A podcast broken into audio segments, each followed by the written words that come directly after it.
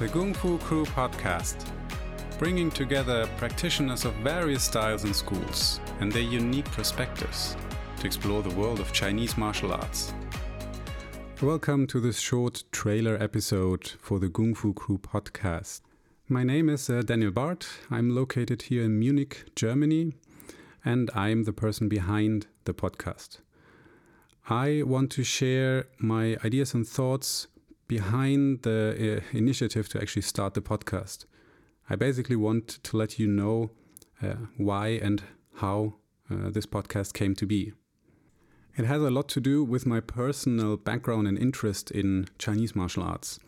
I started out with a lot of different types of martial arts back when I was younger, and it took me a few years actually, to find my way into Chinese martial arts, but it had always fascinated me.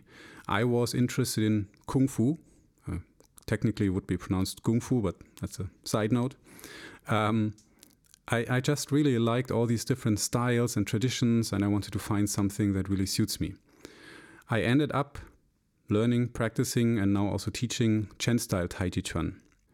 And I don't know how it is in your place, wherever you're listening from, but in Germany, and I think it's true for most European countries and Northern America, there's this common idea that you have Kung Fu on the one hand and Taiji Chuan on the other hand, or Kung Fu and Taiji.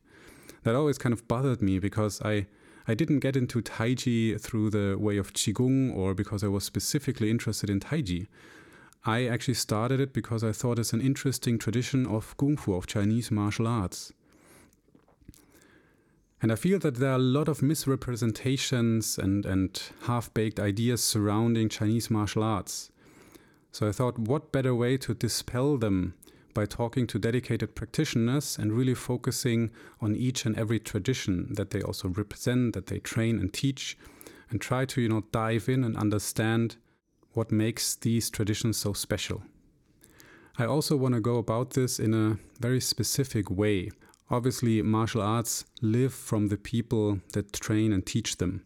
So the podcast will feature different people, but I also want to focus really on the specific traditions that these practitioners, train and teach, and the paradigms behind them, the logic, the thinking, the philosophy, but also the concrete training methods.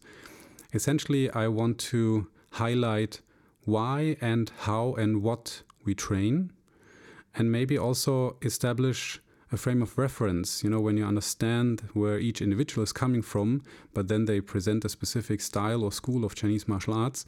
At some point, hopefully, it will be sort of comparable or relatable, which means you can look at different traditions, you can see the commonalities, the connecting thread that is running through all of them, but you also see uniqueness and very specific ideas, training ideas, cultural ideas, fighting ideas that are part of these different traditions.